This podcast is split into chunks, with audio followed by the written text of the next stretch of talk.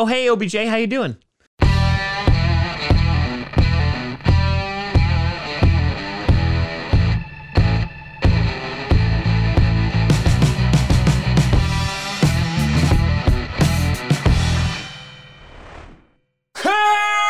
Posse Packer Nation. Welcome to an episode of Podcast, the podcast where you don't have to be a Packers fan, but it sure does help. I'm your host, Tom. It's like Matthew Stafford was back in Detroit, Grossi, and today we are going to be breaking down the Green Bay Packers victory over the LA Rams 36 to 28. Before we get to that, I want to do a big shout and thank you to some brand new patrons and YouTube members. First, on the Patreon side of things, we have I'm Tom Brady and I won the Super Bowl last year. Want to see me do it again? No. We got Christian Martinez and that one gamer 141. A big shout out and thank you to you all. And over on the YouTube side of things, we have Edwin Flores and Megaskins fan 1. A big shout out and thank you to you all. So the Green Bay Packers uh, were not really favored in this game considering all the injuries that they have had.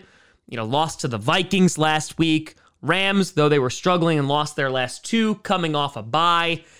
And oh boy, did the Green Bay Packers win this football game with huge playoff implications because whoever lost this game was probably going to say goodbye to the number one overall seed because you still have the Cardinals that are hanging around, you still have the Buccaneers that are hanging around, and even the Cowboys who are hanging around.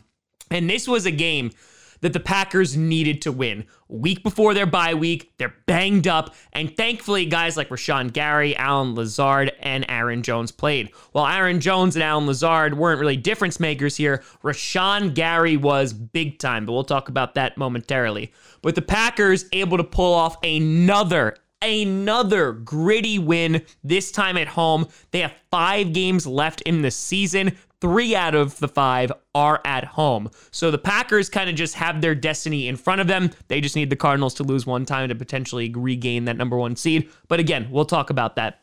Focusing on what the Packers did on offense first. Rodgers, 28 for 45, 307 yards, two touchdowns, and a rushing TD, broken toe. Who? And even though, you know, Rodgers was limping off the field at some points, he was able to get done. He's going to explore some treatments over the bye week. He said that he would not get surgery if it was going to force him to miss time. Was also only sacked one time. In his post game, he said he gave Yosh Nijman a huge hug because he didn't have to think about his blind side. That's how well of a job he did. Of course, Elgton Jenkins out for the year and David Bakhtiari still not playing. So Rodgers had a pretty darn good day. Dillon, 20 for 69, nice, and 5 for 21 in terms of reception. Also had a receiving touchdown. AJ Dillon was a beast today. Aaron Jones Jones, who a lot of people didn't think was going to play considering he was fighting that injury. 10 for 23, so not a whole lot from Aaron Jones. Davante Adams, 8 for 104 yards. Cobb, Four catches, 95 yards, one touchdown. Unfortunately, was taken out after halftime with a groin injury. Hopefully, nothing too serious, and he's able to recover during the bye week. Randall Cobb also was returning punts and unfortunately fumbled, and our special teams woe in the first half was abysmal continued to be bad. MVS, by the way, also uh, catching for about 50 yards.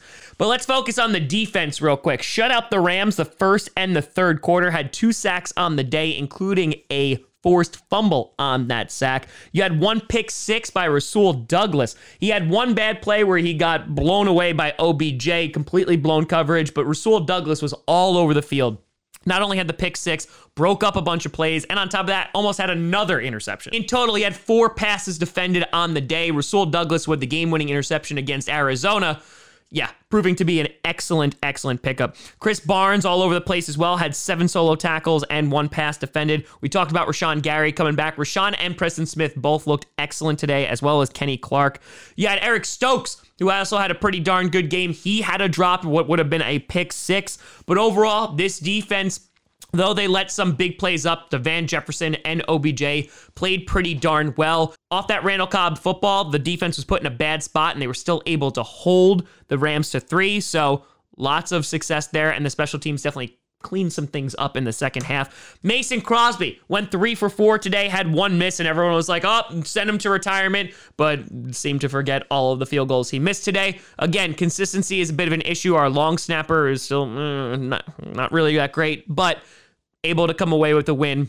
On most facets of the game. And just to take a look at it, time possession, Packers dominated. They basically dominated the entire first quarter, but time possession 39 minutes and 40 seconds to 20 minutes and 20 seconds that the Rams had. So this was winning football in Lambeau. It was tough, it was gritty. And taking a look at the Rams, Stafford 21 for 38, 302 yards, three touchdowns, and an interception. Could have been a whole lot more. Henderson 16 for 55, 4 for 18, and a touchdown. Sony Michel only ran three times for 14 yards. Cooper Kupp held under 100 yards. That was the main game plan from Joe Barry, and oh boy, were they successful.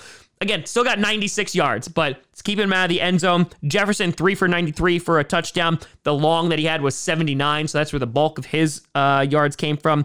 Beckham, five for 81 and a touchdown, and he had a reception of 54 yards. So again, that's where the majority of it came from. So the honestly, the the entirety of the game, the Packers defense basically locked down the Rams, and they couldn't get a whole lot going. Played really damn good football. The Rams are now sitting lost three in a row, and their chances at getting the number one seed are going to be tough considering the Cardinals already beat them. The Packers have now beaten them, so they do not own those tiebreakers, and that's rough. But meanwhile, you look at the Green Bay Packers, who are sitting at 9 and 3. They have swept the NFC West, what was supposed to be the hardest division in football. The Packers have done it, taking care of business. They are currently second in the NFC behind the Cardinals, who need to lose at least one more game, and the Packers need to win out for the Packers to clinch that number one seed. This bye week is so necessary for the Packers, considering all the injuries they've gone through. And after the bye, you start looking at maybe we get David Bakhtiari back sooner rather than later, maybe Jaire, who was practicing on the sideline last week, and maybe even Za'Darius Smith. And in other news, you had the Vikings lose to the 49ers, so they dropped down to 5 and 6. And at this point, with only five games left, we're starting to look at potentially playoff clinching scenarios here.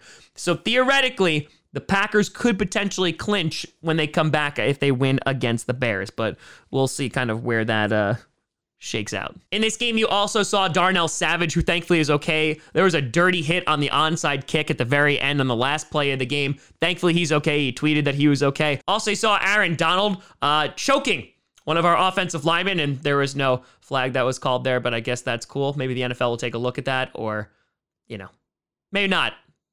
But I thought the Packers get all the calls. But as I said, the Packers, five games left, three of them at home. Against some tough opponents, though, the Ravens and Browns that you saw tonight. I hope we get those teams exactly the way they played uh, when we played them uh, later on this season. But uh, by the way, that stream, if you were there, wee wee. Wee wee. But let me know what you think down in the comments below. I know that I'll be enjoying the bye week next week with some stress free football. But let me know. You can always find me at TomGrossiComedy.com or at TomGrossiComedy, all social media see down below. Check out podcasts on SoundCloud, iTunes, Google Play Music, Spotify, and of course YouTube. And a big shout and thank you to all the patrons over at patreon.com slash TomGrossiComedy and the YouTube members.